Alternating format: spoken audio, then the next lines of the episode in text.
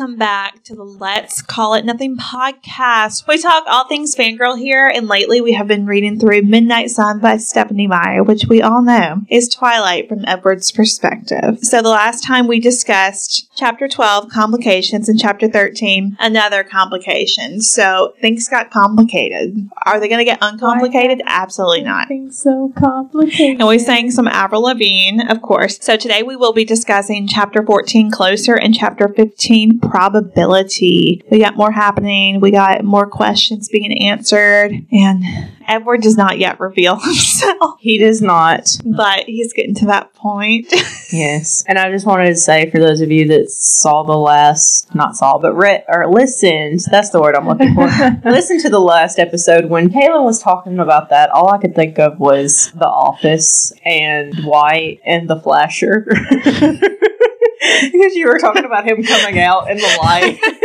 and all I can think of is I know the floodlights would just shine the light on more penises, but it needs to happen. oh my goodness. Okay. Anyway, yeah. chapter 14, Closer. So closer is corresponding with confessions. I got all kinds of songs in my head with these chapter titles. I know. Do you think she does that for a reason? Oh, of course. Of course. Yeah, you name your chapters for a reason, and usually it has to do with songs. I gotta tell you.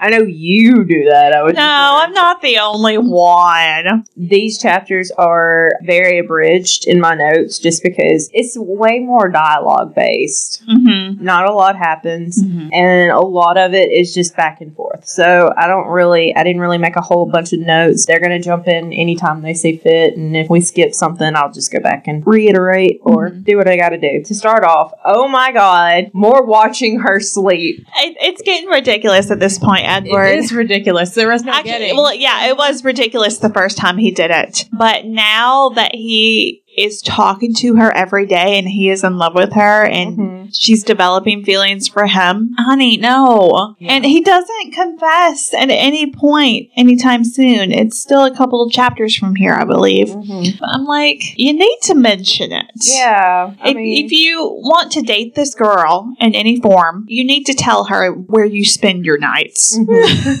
and she keeps asking too, and he just kind of skirts around the issue. Like she's like, "So what do you do at night?" And he's just like, "Hey, look, a bird." He's like, I'm sorry, I'm asking the questions today. he skirts around every issue at every possible moment. I mean, healthy? No. Is it probably sound better to him that he doesn't say, Well, I just kind of watch you sleep and dream about the future we could possibly have and decide whether or not I can touch you and how sexually attracted I am to you. And all You know what she would stuff. say to all that?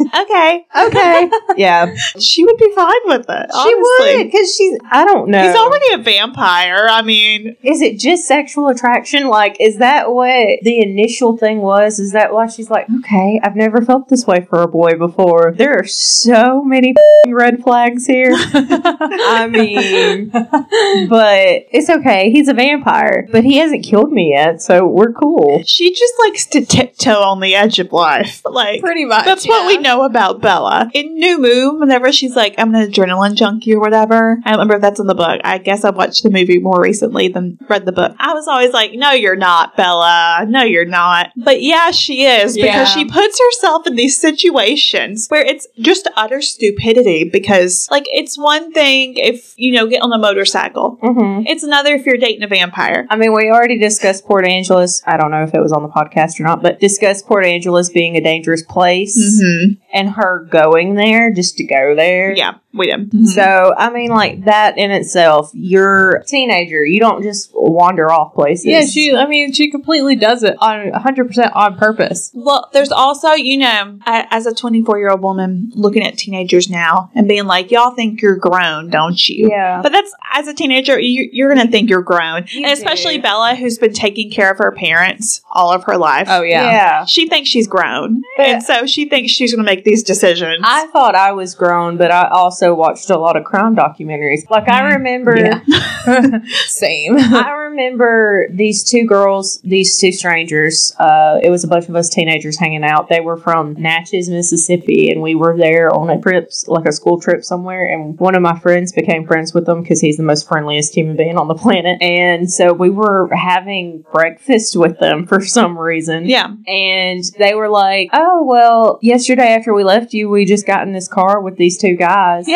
And I'm just like, you Oh, got yeah, into people a do that. Mm-hmm. with these strangers? No. Um, And I mean, so I, 15. I don't think Bella would do that drastically. Would she not? I don't think she would. Uh, well, because there she got on this dude's bike that she didn't know. Did that happen in the book? I think that was a weird movie thing. I didn't. I, like I that don't part. think. Yeah, that She- there wasn't was- in the book. There was a. She doesn't. scene- Okay, but at that point, she doesn't care to be alive at all. True. I'm talking about Bella right now. Probably wouldn't do that. But she also did Wander Alone in a strange. And I mean, I get yeah. that Phoenix is bigger, whatever. It's probably got more of a crime population, but it's still it's still dangerous. Like I wouldn't do it in our small town Mhm. if I don't know the area. I'm not going just out open. Yeah, you know? I absolutely wonder what Bella is like up to before she went for what what Yeah. she did. Like, did she make all these stupid decisions like she makes with Forks? Like, Because I mean, at some point she's so responsible and so adult thinking, and then mm-hmm. at other times it's just like, oh, you know, screw it. What's safety? well, also, mm-hmm. yeah, I don't understand either because her dad's a cop. Yeah, I don't get why she Yeah. makes decisions like that when she has learned from her dad. You know, you don't do things like that. Yeah. And really, it's just overall with every other form of teen media where teenagers, I call it stupid teenagers. Like whenever I'm watching Mhm. something, I'm like, oh, stupid teenagers again because they don't tell their parents anything mm-hmm. and they think they're grown. They they just do it. Which- it's convenient which for the- the show or Yeah. the movie, book, whatever. which that does kind of ring true because. I mean, I was a teenager once. I lied to my parents a good few times. I was very wild and secret. I'll just put it on out there. very wild and secret. No one knew. I was a party girl on the weekends and then made good grades and hmm during school. But That's how you do it. Yeah, that's how you do it. That's how you fly under the radar. yeah. Meanwhile, exactly. Bella just puts herself in these risky situations and dates a vampire. Yeah, but I mean, like, I don't understand. This is why Charlie should get an award for his parenting once he that's why- his stuff out. That's why he's like, I can't remember if it, it's a little bit before uh, we didn't mention it, but Edward thinks that Charlie's going to go call her mom to see like what he's supposed to do, which makes sense for a dad that's kind of like, I have no idea what's going on with my teenage daughter. I think I'm Mhm. going to go talk to her mom and Yeah, see what she thinks. That makes sense. It just kills me because I mean, even at my dumbest points, yeah, there were t- some times where I might have been seriously harmed or killed, or you know, something dangerous could have happened. Mm-hmm. But even then, I'm not actively not like her. I'm I was not actively seeking Get out, out. dangerous situations, but she does. She for real does. like she doesn't do it in Twilight knowing like, oh, I'm like taking some risk right now, whatever. Like she she's just doing it. She's not thinking about it at all. And I mean, like love blinds you. It really does. But Mhm. I just see all these red flags, and I'm just like, girl, Yeah. And I know frontal lobe's not developed. We went over it a million times, but it just it just concerns me that this is how we get our main character. Yeah, like I said, like a few minutes ago outside of us recording, like if this was any other character as the main woman character of a story, they would find Edward hella creepy and be like, I want to call the cops on them. Mhm. But no, I think with other main female characters I've read in like teen romance type things, Mhm. they still act like this. Yeah, they do. It, it's a trope. It's a problem with the genre, if I do say Mhm. so. This book was written nearly 20 years, or not this book specifically, but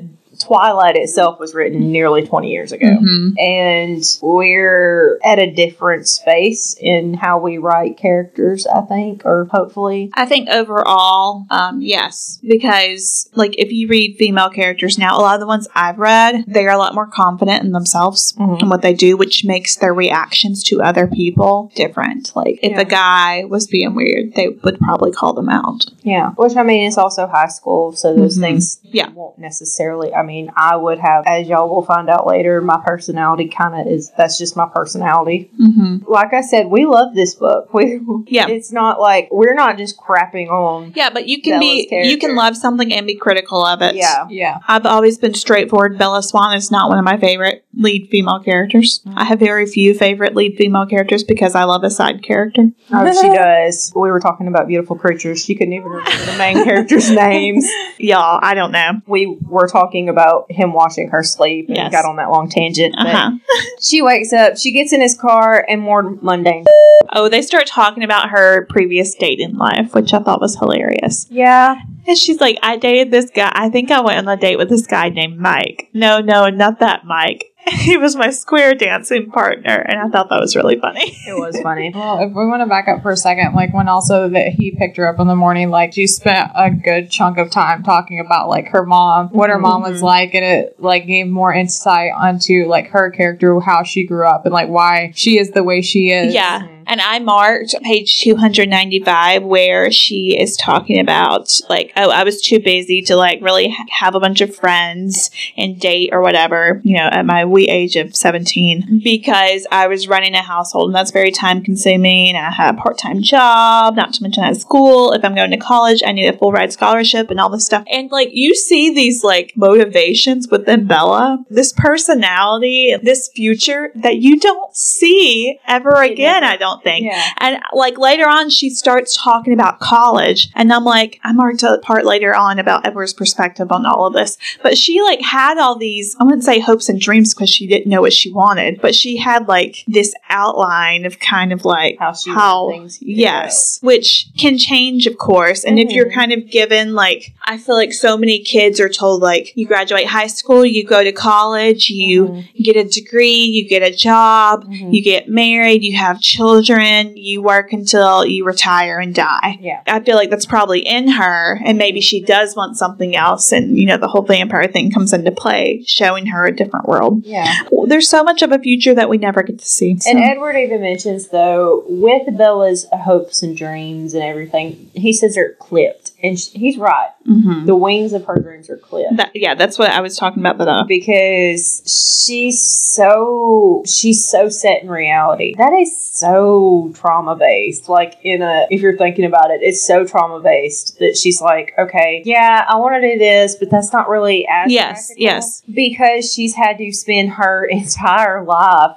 mhm. taking care of her mother Mhm. the whole like her being the caretaker thing was lost. Maybe it was lost on me as a young reader who, Mhm. you know, hadn't been through experiences in life where I have felt similar in similar situations. Or maybe it was lost from me watching the movie so much more than reading the books and Yeah. not really seeing that. But it does really add to her personality. it and does kind of even the like Edward feeling like he has to take care of her because she's been taking care of other people her whole life. as I read the books as a kid, I related to it because my mom is kind of the type of person. She's kind of free spirited, if you will, at the end. And I was, and it, I'm just a natural nurturer. Mhm. I guess. Like I do want to take care of people, and I, as my mom says, I have way more maternal instincts than she does. Yeah, which happens. It Personality. happens. Yeah, it's just a personality thing. But at the same time, I was never put in a role where I had to take care of my mom. Yeah, some some kids do have to grow up too fast. Mhm. And I Like they have to. And I think that was the problem with Bella. Who's to say if if Renee didn't leave Charlie that Bella wouldn't have had a normal childhood? Mm-mm. Or if Charlie had gotten Bella and Renee saw her on,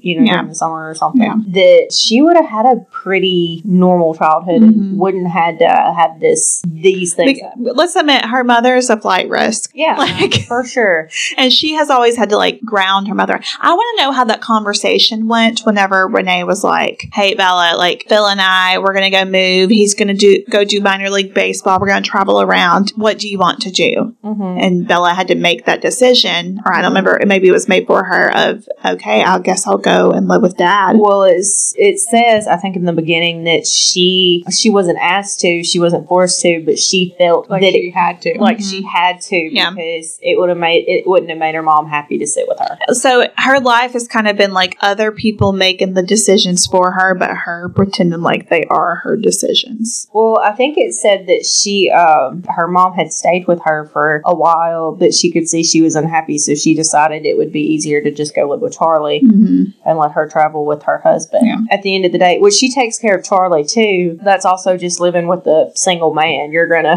Yeah. if you're a woman, you just naturally am like, okay, I gotta cook and stuff because they're helpless.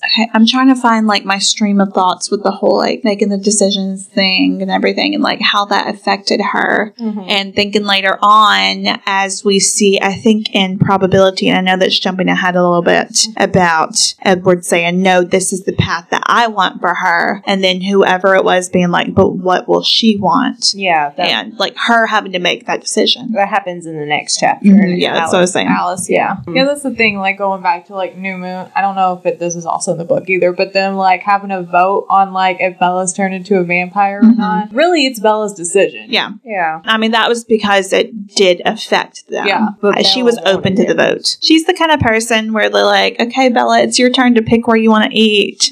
and she's like, I don't care, you guys. Like, it's whatever. I I'm not mean, hungry. I, I'm, I'm really, I would love pizza right now, but whatever's fine with me. And they're like, Are you sure? She's like, Yeah. And then they pick a burger place, and she's like, Okay, that's good. I wanted a burger. I think Edward had mentioned that she puts others before herself. Mhm. On the totem pole, and I think it's like others, and then a few other things, and then herself. Yeah. Like it's so low on Yeah. the totem pole, which is why you know I feel like she's so accepting of how Edward is. Mhm. It's because why did why would she care? She doesn't care about her life, Mhm. obviously. She's boring. She's boring. Well, it's that, and she's just like, oh, well, that's just how he is. It's just Yeah. who he is. Why? Mhm. What is there to question about Yeah. that? Bella has a bunch of dreams that will never come true. Yeah, which is sad. Um, Alice gets a vision of talking to Bella, so she's super excited. Um, Can I talk to her? Can I talk to her? Can I talk to her? yeah. The more mundane stuff, I don't know if we got mixed up on the mundane stuff, but it doesn't really matter like where it's positioned because it's all just random questions Edward asks. And then Edward ponders a life with her until she outgrows him.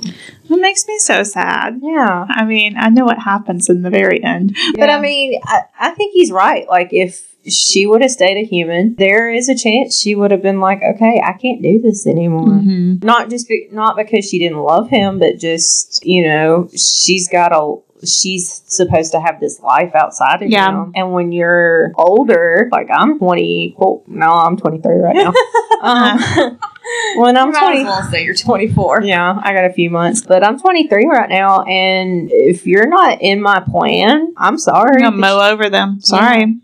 I mean, like it's like, okay, this is what I'm getting done. This is how it's gonna go. Uh-huh. And if you have a problem with that, okay, Yeah. bye. I mean, some people are like that, and some people are just kind of roll with the punches. Yeah. Once again, it's personality. eventually if, if bella were to grow up she would gain more confidence Mm-hmm. because that's how you work like you Mhm. you gain more confidence as you get older you have more experiences therefore you understand the world a little bit Mhm. better which i mean at our age no we don't understand the world completely but we have a better grasp than a 17 year old kid Than we did seven years ago. yeah i feel like he's kind of right but then again maybe not if it had a, it had a went different maybe she would have stayed with him forever and then died and then he would have died i mean but that would be tragic too Romeo and Juliet. Yeah. I mean, Yeah. it's kind of what we see. New Moon, a whole parallel. Honestly, I don't think, like, no matter how much Edward imagined her growing old and him staying there, I honestly don't think she would have reached a very old hmm. age. no. It would have caused both of them too much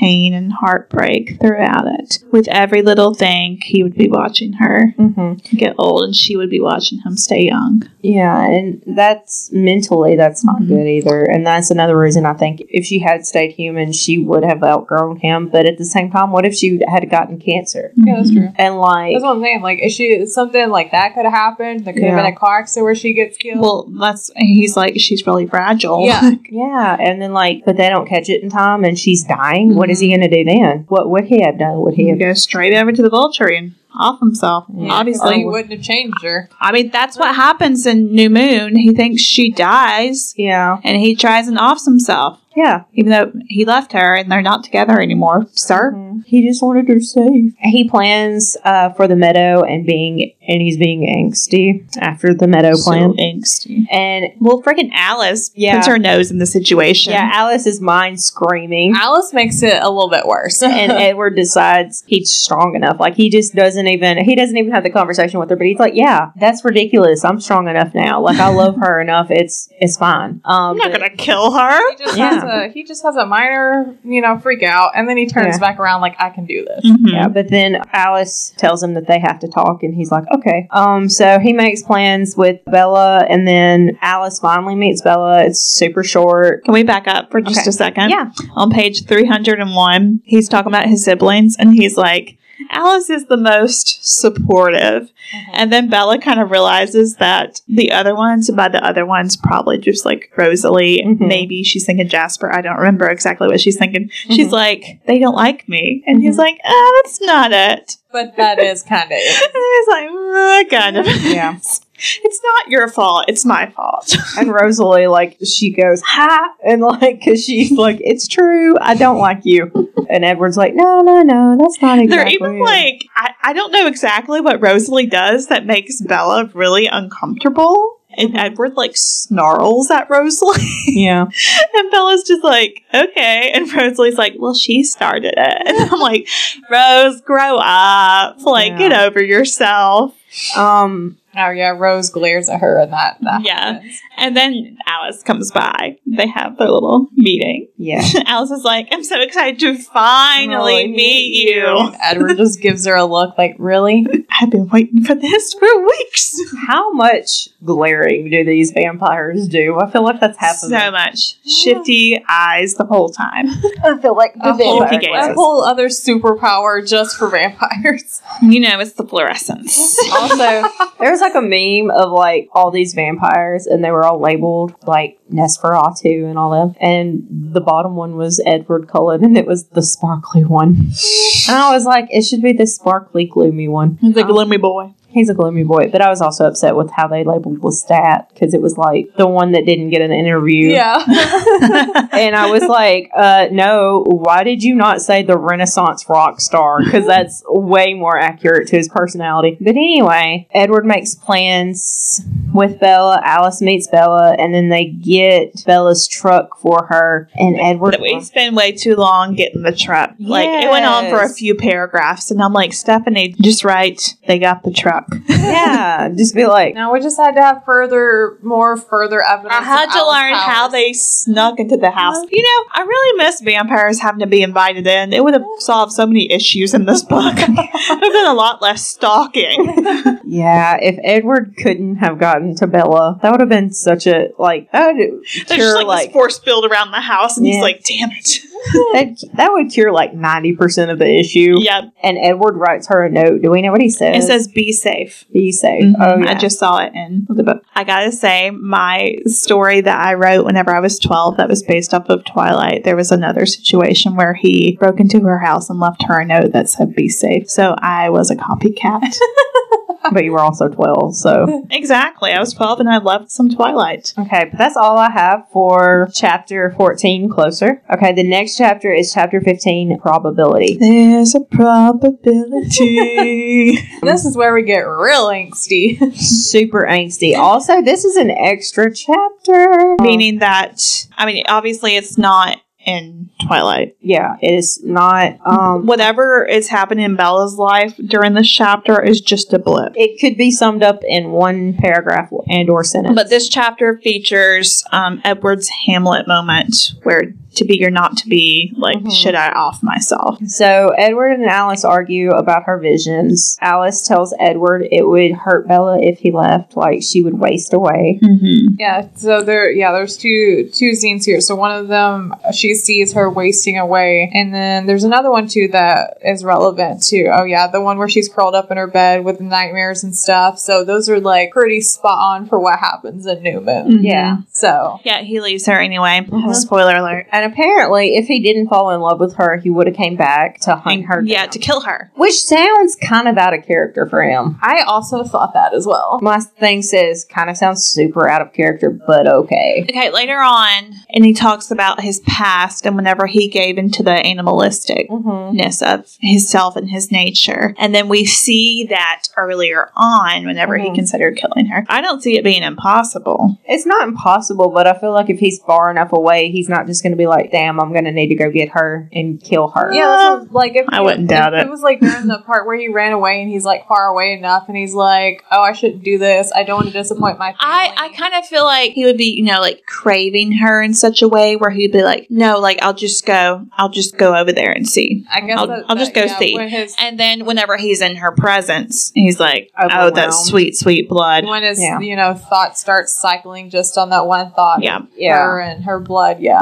mm-hmm. But see, I just I feel like that was just kind of out of character. Um, it, I'm not saying it's not a possibility, but I'm just saying like it it just doesn't sound probable. Mm-hmm. or not as probable as Alice makes it seem. Yeah, like she makes it out like it was a definite for a while, and I just Mhm. don't feel that way. And then he sees a vision of Bella as a vampire. No, I love how he's like, give me something else. Like, give me a different vision, tell me a different path, show me how to stay away, where to go. And I'm like, Alice only sees these different paths. Yeah, Like, she is not weaving your fate. yeah, she's not a fate. Exactly. Like she she's just telling you what she sees. Yeah. She does not you are in control of your actions, sir. So don't tell her what to do. Uh, Alice tells Edward she has to get Bella, as she has to get through the meadow to see what the outcome might be. Like, there's tons. Like we got to get through tomorrow and then we'll see what happens. Yeah, because like there's a tons of di- there's tons of different options. You're on a straight line right now. You go to the meadow, and then you got threads just Yes, everywhere. yes, and right now it's a knot, Yeah. which has to do with the title of the next chapter, which we will get into next episode. Yeah. Which is just everything's tangled up Mhm. together, so she can't really see anything else until after this one moment comes. Alice sees her as a vampire, and you know Edward goes into his whole existential crisis Yeah. of, of talking about the pomegranate seeds Mm-hmm. and talking about Hades and Persephone and all that kind of stuff. I believe, yeah, Which he was talks about the mentioned in a previous chapter, but I forgot to Yeah. cover it. Which is why, um, if y'all were curious why the book cover, that's the word I'm looking for, why the book cover is a pomegranate, is because of this parallel. But I've also wanted to point out, and I don't think I have yet, that the picture at the front of the book is Cupid and Psyche. So, like the the title page. Mhm. Yeah, is Cupid and Psyche. Yeah. which is probably more fitting because I think Psyche does become a god at the end of Mhm. that myth. And so Edward feels like it's Hades and Persephone, and Persephone is trapped with Hades, whereas there's a happy outcome at the Mhm. end of the Cupid and Psyche story. But he sees himself as a monster, and he doesn't see Mhm. these different paths working out. Um, He says, One too many pomegranate seeds. She was bound to the underworld with me. No way back. Springtime, sunlight, family, future, soul, all stolen from her. Mm-hmm. So he knows, especially seeing all of Alice's visions, there's no way Bella could ever have a normal life yeah. without him, but without him being involved in some way. Either they're together or she's dead, basically. Basically. Because he cannot step away and he mm-hmm. kind of feels like he has her trapped. He- even though he keeps uh, saying over and over, "I can leave," and Alice is like, "No, you can't." Mm-hmm. It's too late. It's too late. So the next thing is that Edward begs to know how to save her, and eventually Alice shows him a vision of Bella four years from now as a mm-hmm. human, aged, and he talks about the curvature of her body, which I was like, really? That's what you? She's focus a on? real woman. She's a real woman now. So next is Edward's to be or not to be. Well, before that, and he's kind of comfortable with like that decision of her staying human for a little while, but her still being a part of his life. And then Yeah. Alice, And he's like, "Oh, thank you so much, Alice." And she's like, "Whoa, whoa, whoa! Like, what about what she wants?" Yeah, and Edward's yeah. like, because she No. says, "Did it never occur to you that Bella might not be willing to lose you? That one short mortal life might not be long enough for her?" mhm. and that's insanity. No one would choose." That Alice is like, we're not going to argue about that right now. Let's take one crisis at a time. And I'm Mhm. like, oh, but we will be worrying about that for the next three The books.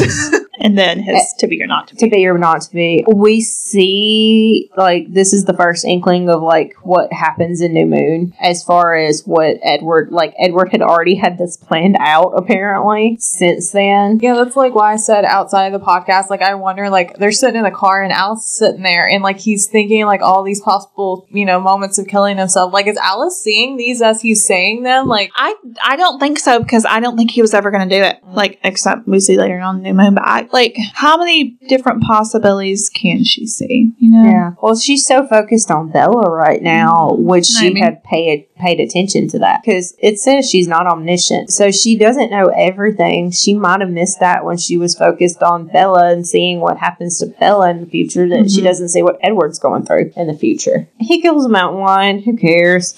um, we just yeah, Good- just go good for him. spree. Alice shows Edward a vision of Bella meeting everyone, possibly Sunday. He's like, wait, when does that happen? She's like, in a couple of He's days. like, this Sunday? She's like, well, yeah, possibly. the Sunday after Saturday. like, you yes. don't kill her tomorrow. And then um, they talk about the bed a little bit, and this is where he says, uh, "You're not omniscient," but yeah, and she she's said the bed. I thought that's what she said too. the, The bet. the bet. I'm sorry. And then Eddie, Eddie boy. showers and changes, and you know goes through all that. Yeah, he Um, goes back to the house. He and puts on a nice sweater. yeah, which is I still can't imagine him wearing a sweater. What is it with sweaters in this book? Right? And It's this- cold. Cold. Fucking It's cold. We And don't whenever you're understand it. writing, you can't think of any clothing items, honestly. You're like, what are clothes? That's why people's fashion choices and books are always very odd. I feel like they make the characters focus way too much on what they're wearing. Mhm. Even though in real life, you're like, I guess I'll wear this today. yeah, but this is also an interesting scene because it brings up like this shirt that Alice just randomly bought. She's like, "Yeah, I don't know why I got it." And then Edward pulls it out of his closet and goes, "Oh, so this is why this shirt is here." it's for your date. So Alice knew Without knowing, purposely knowing. or did she just try to hide that she knew what was going to No, happen? she's a psychic like me, where like I do stuff and I don't know why I do it, and then I'm like, oh, oh wow. Then he goes to watch Bella sleep again, and he notices clothes everywhere strode out in her room. So he's in my bedroom. yes. So he's like talking about that and like how Bella's like drying her hair after a shower and stuff before she goes to sleep, like how she's like prepping to look good for him. Mm-hmm. See, while I was reading this, because I couldn't remember how everything played out, I was like, does she know that he's coming and watching her sleep tonight? Like, and that's why she's looking cute. And I mean, once again, I'll tell y'all, I I don't see how he ever thought that would have been a good idea. He would have been terrified the first time he saw me sleep if it were Mhm. me, because I'm naked. I roll around all the time. I mean, there's no telling what body part you're going to see where. Oh my gosh. and I don't think his little gentlemanly self would could handle it. Could you imagine Bella in some short pajama shorts and she like hooks her leg over herself and then like he's just like, I see her butt. I mean, like, But that I kind of mean, like happens. I, I've woken up with like my clothes just strewn all over myself, like Yeah. halfway out of them, just because crazy sleeper. I mean, like if you sleep in a tank top, I mean, if you're a girl, you've been there. You sleep in a tank top, one boob's out, Yeah. and then you got the strap in the middle, Yeah. and then the other boob. Been there, done that. And is he just like? Is he just like? Oh He's my god! still like, there. cover My eyes. Like He's still there, just covering his eyes. I'm like, leave. no, that's when he he covers his eyes and tries to leave the room, but keeps keeps walking into things. Does he ever have like a confrontation with an owl? The owl's like, ooh, ooh, and he's like, I It'd don't probably know. fly away because they consider him a predator. so Probably. probably I just feel like. I've seen that in other stuff where I'm like, does that happen to him often? He's just chilling. I mean, he had one spider friend at one point, and he decided it would be best just to kill it. Also, did he ever get the WD 40 for the squeaky window seal? I don't think so. No. Honestly, that would have been great to see. Like, I remember the WD 40. He's like. Imagine if Bella woke up. and he's like, you're dreaming. Uh, hello, classmate. Um, what are you doing on my second story windows? He's like, there's a squeaky. Or no, no, it's later on whenever they start dating, and he just comes in there before he tells her that he stalks her every night, and he's like, he's spraying it. And she walks in, she's like, "What are you doing?" It was squeaky. How do you know that my window is squeaky? I don't know, Bella. How I know that at all? I know he'd have been like, uh, it's, "You're not supposed to ask questions today, it's my day. It's my day. Edward. You need help." Um, And then we have like eight pages of him having flashbacks yes, with his life with Carlisle. I have like four bullet points, five. Yeah. and they're like nothing to do with. I mean, like it's just so long of an exposition. Oh, I, I was mean- trying to hurry, but basically, he remembers Carlisle. Like the first year after, like Yeah. during after he was uh, Mhm. bitten. And y'all gotta remember, everybody's wearing masks. So why is he seeing their faces all blotchy? Because this is 1919.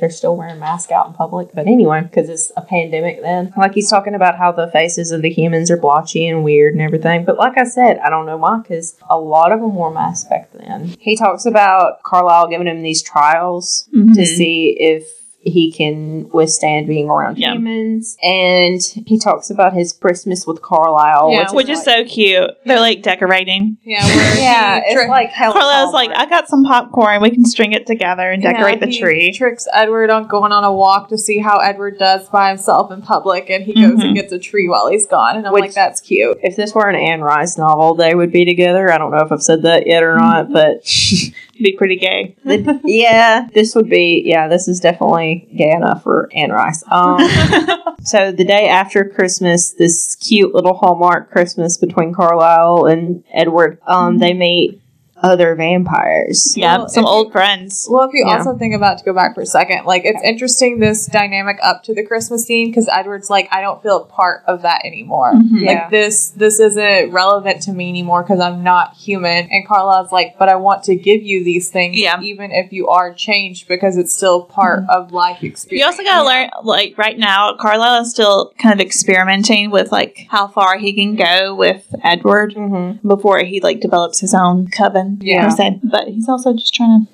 be a dad. Edward meets other vampires for the first time Mhm. and realizes that Carlisle isn't like normal vampires. No. And that other vampires drink human blood. And one of them says it's the greatest joy. Yeah, in this life. isn't is this the Irish coven? yes, Yes. Siobhan, Maggie, and Liam, Yes. and they just meet Siobhan and Maggie. yeah, because he even says, "I wonder where Liam is." Mm-hmm. And then um, Edward claims that no, that wouldn't be the greatest joy because Bella is my greatest joy in life. Yeah, because he goes, he he's like, well, this it just like festers in his mind. Yeah. He's like, well, I want if this is the greatest joy in life, I've got to experience this. So he, he Mhm. goes off and he's like, well, I'm gonna do good by killing all these bad people and drinking their blood, and then realizing this, I, I'm different from this because of the way I was from the beginning. Like this Yeah. doesn't fit me. This isn't my greatest joy. Mhm. Mm-mm. And then real like coming to this point in his life, he's like, Bella, Yeah, yeah. joy. Mm-hmm. And there are a few like interesting things. Like we don't get to know enough about the other covens, which I've always had an issue with because I thought other covens were interesting. So like he he talks about how Siobhan had a fascination with the Volturi and she was curious about mystic vampire talents and she kind of recruited Maggie for a particular reason having to do with her abilities. from the way like it's talked about here, it suggests that like all all other covens are like this. That they just want to get people who have power. Because of course, Mhm. you know we, we know the Volturi like this when we Mhm. in later books after Twilight about that, and like them talking about them being like that. The Egyptians are definitely like that Yeah. because of Benjamin. I mean, it makes it very obvious that Carlisle's different. Mm-hmm. Because Yeah. he doesn't, he's not like searching for people who have these, gonna have these amazing powers. He just wants companionship. Yeah, he just wants to build his little family. And he manages to find. Some of the most powerful Yeah. vampires. That's Um, that's how it goes though. But also, is it not for self preservation that they try to find these powerful vampires? Because if the more power you have Yeah. in your coven, the more Mhm. likely you. It's your own little arsenal, like Yeah, you're protected more. Maybe. I don't know. I just always think other covens are interesting and we don't get to know really anything about them until Breaking Dawn. And I don't even remember what Maggie's ability is. I, I don't remember it. I don't think it mentioned it from It- his well, point of it, view. like kind of talks about What it. is it? That she just like knows things, like unknown She things. just knows things. Like the gift of knowing. Yeah, like like it's pointed out here. Like when Carlisle introduces Edward, she's like, "Yeah, something's missing in what he's saying. Like there, there's something else there." She doesn't know specifically that it's Edward's power, but she That's such a shitty power. But she knows that there's something extra. Uh, maybe because I mean it's kind of like being omniscient. hmm It's not close. It's close, but it's not. But if you just look at someone and you're like, something's missing, and you can't, like, you don't automatically know what it is, Yeah, No, okay. it's not as much fun as the other second. powers. So I got it. In Hold the line in the book, this is what Maggie's thinking. She says, "What he says is true, but there's something missing. Something Carlisle isn't speaking." And so, like, she she doesn't that doesn't mean that she doesn't know what it is. Like Okay. she could know, but whenever's reading her thoughts, she doesn't. I say got it. I've got it pulled up on the twilightsaga.fandom.com. Love it. Okay, so Maggie is a vampire member of the Irish Coven with the gift of knowing when she is being lied to and is Oh, okay. firmly trusted. She's by a lie her detector. Yeah, so she's just a lie detector. It's not, she knows things like she can't go into a room and sense like people are, I mean, she can because she's a vampire, but you get what I'm saying? Like she Mhm. Can't just sense if something's not there, there that's supposed to be, but she can look at people and be like, they're lying Yeah. which is what I thought would be Edwards when he was human. Mhm. He would be a good lie, Lie detector, detector. But it may just be that he was good at reading people as far as like. Which anyway, he kind of is still that, but it's not exactly the same. Oh, and he talks about when he decided to kind of give in to that instinct and start drinking human blood, and he left Carlisle and Esme for a little bit to kind of pursue that and see if that would fulfill something in his life. And like y'all said, it didn't, which I feel like happens in every vampire thing to mm-hmm. someone. I, I'm thinking of like Vampire Diaries, the show, and like Stefan becoming like crazy and realizing like, maybe I shouldn't do that. That happens to him a couple of times. But I always saw that parallel there. Well, also, I think it's one of those things like if you, even though it's a bad way to say this for something like that, like if you don't do it, you don't know. Mm-hmm. So, like, even if it's making a mistake and you do it, you know now that you shouldn't do that. It's like experimenting with drugs. Why do you look at me? I'm just looking. okay, so we want to add a little tidbit to this episode because we feel like we have discussed these chapters to their core. And we dived just a little bit into the characters' Enneagram types. And I gotta say, we are not expert on Enneagrams. no. I've, I've taken the quiz for myself. I've made other people take it just to see how they are. I feel I don't completely identify with mine until something comes up and I'm like, oh, I'm a six. But you knew what mine was before I took Yeah, I've been able to predict people's just by, I mean, people that I know well enough, like you, I'm like, but with with characters, it is harder for me because it's a lot more surface level. Yeah, I mean, we don't me. know enough enough depth of them to really fully make a, a choice. But like, if we're just guessing based off what we Yeah. do know, So we just like read through the titles of each number. And if you don't know, an Enneagram is a personality type quiz um, where it is classified by nine numbers. And so we believed that, was it Carlisle and Alice are twos? Yes. A two is the helper. They are a caring and interpersonal type. They are demonstrative, generous, people pleasing, and possessive. the only thing that I don't, I, maybe I just don't see it. Maybe other people do. As far as that one relating to Carlisle is the possessiveness. I agree, the possessive. But then again, when I think about it, he is very possessive of his family. Yeah, that's what I was just thinking. Not necessarily like possessive as in I need to have them, but like he picked half of the people in the, the coven. He was like, he picked Edward, he picked Esme and Rosalie. Mm-hmm. He picked those people. And yes, they were all dying when he done it, but he's a doctor. He's seen mm-hmm. people die constantly. Why are these three people? And so it is kind of possessive. And then, of course, the Enneagrams, you can go different wings. Two wing one is titled The Servant, according to the Enneagram EnneagramInstitute.com. Titled The Servant. And then Enneagram wing three is the host or hostess. So, where do we think Carlisle might? I kind of want to say Carlisle's the servant. That's what I was thinking. And I was thinking Alice is more of the hostess. Yeah. Just by like what we do see of them. Uh huh. Just by name, I, we don't have any. I don't have any information. It would take further research, and I don't want to do that right now. Yeah, I mean, as you can tell, we're really not professional. And Alice was right off the bat, and we were like, "Wait a minute, what's Carlisle?" And then I was like, "Wait a minute, well, you know, the helper." I feel like he could fall into some other ones, but I, like I said, I'll have to do research, and that might be something where we take more time in a later episode to kind of hmm gauge what they might be. Okay, and then we said that Edward was perhaps a four, and I know pl- plenty of people in my life who are fours who have some qualities like Edward. like Edward. And a four is the individualist. They are sensitive and withdrawn. They are expressive, dramatic, self absorbed, and temperamental. And you know who else is? Edward Cullen. Yep. Um, and then the wings for a four, I'm not sure where he would fall, but a four wing three is the aristocrat. Aristocrat. the aristocrat.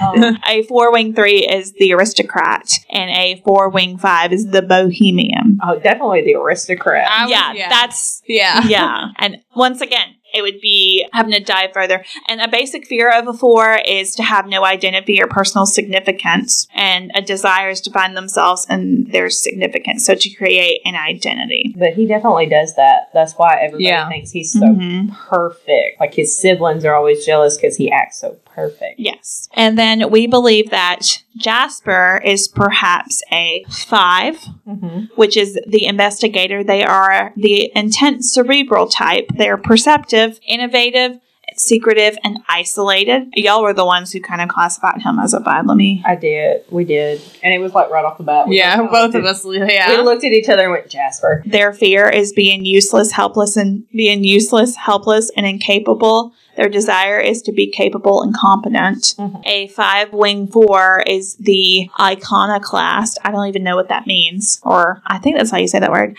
And a five wing six is the problem solver. I don't know where he falls there.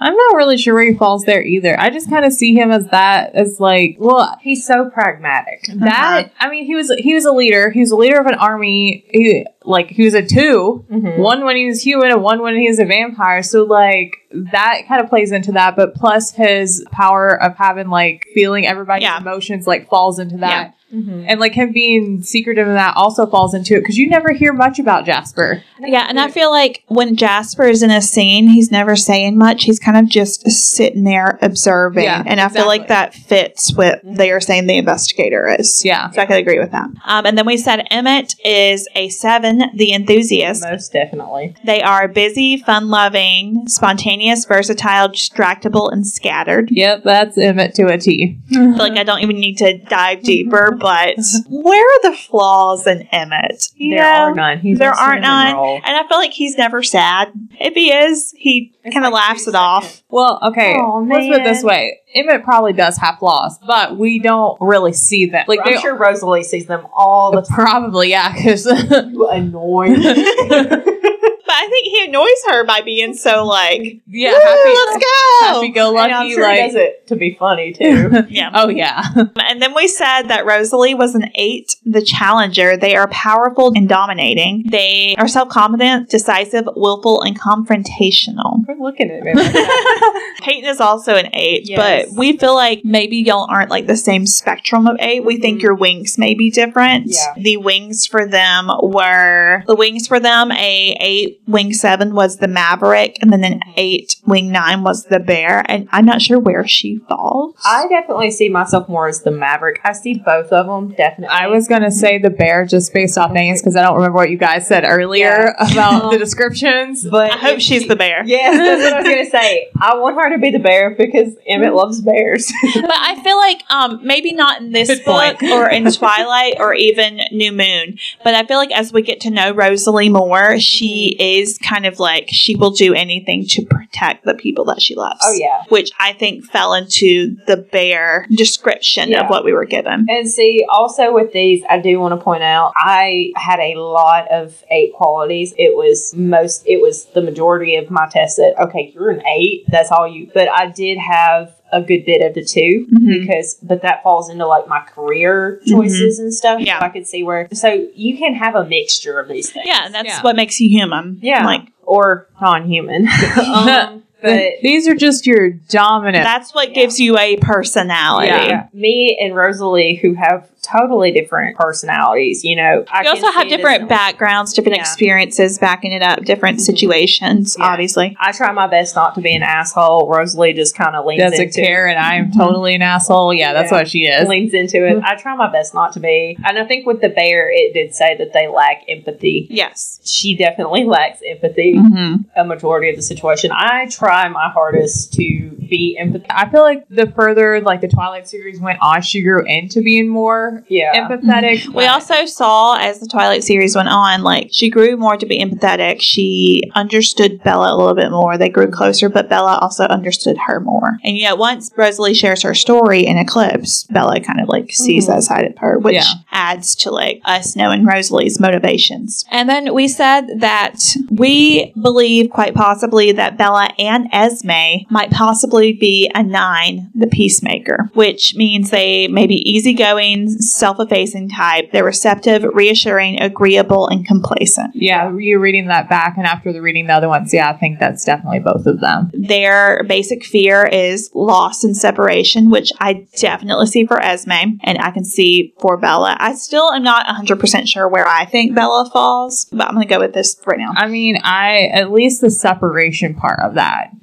Mhm. I feel like applies to Bella. And I mean, you, I also like account for the fact that Bella is like a child of divorce, so that may lean into that. definitely. Mhm. And their basic desire is to have inner stability or peace of mind. If they are a wing eight, they are considered the referee. If they are a wing nine, they are con- wait a wing one. Sorry, they are considered the dreamer. So, Hmm. however you want to mention to that. And then the examples of famous people who are nines are very notable, like Queen Elizabeth II, um, Abraham Lincoln, a bunch of presidents, like half the presidents, I swear. Zooey Deschanel. I mean, come on.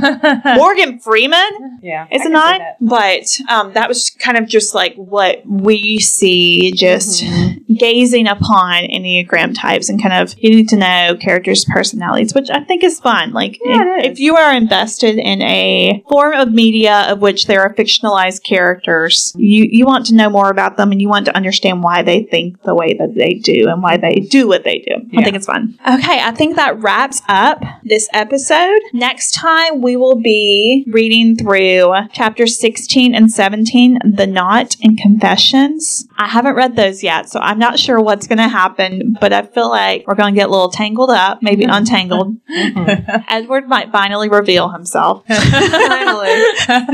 Literally. We'll shed some light on the situation once again. Or the penises. I'm sorry.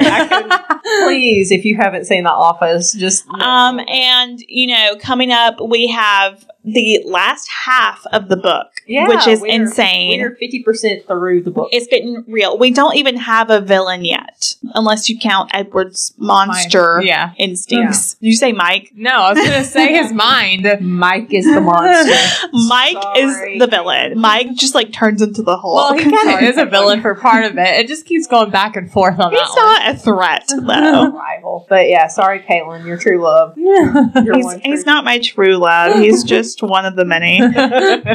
And then we also like will get to see the interaction between Bella and the rest of the family. What they actually think about her after they meet her. That's Which gonna will be a fun time. Once again, thank you so much for listening to the Let's Call It Nothing podcast. Please remember to follow, like, subscribe, whatever the hell you do. Als- Also, before we go, if you have any other decisions on who would be what in the personality, Oh yeah, please show Yeah. what Enneagram types you believe the characters to be. Like I've said before, we haven't read all of the books in a hot minute. yeah, so we don't fully like remember mm-hmm. different aspects of their personalities which might lead us to believe they are a different type yeah, but also if you have any other personality quizzes that we you think we should look into for these characters Or that would be fun anything like any type of little fun thing that you Mhm. thought, hey, this would be cool if they did. We we'd be down to do it. So just let us know, or just give us any commentary about the chapters you think we missed, or and anything we kind of skimmed over because that's definitely possible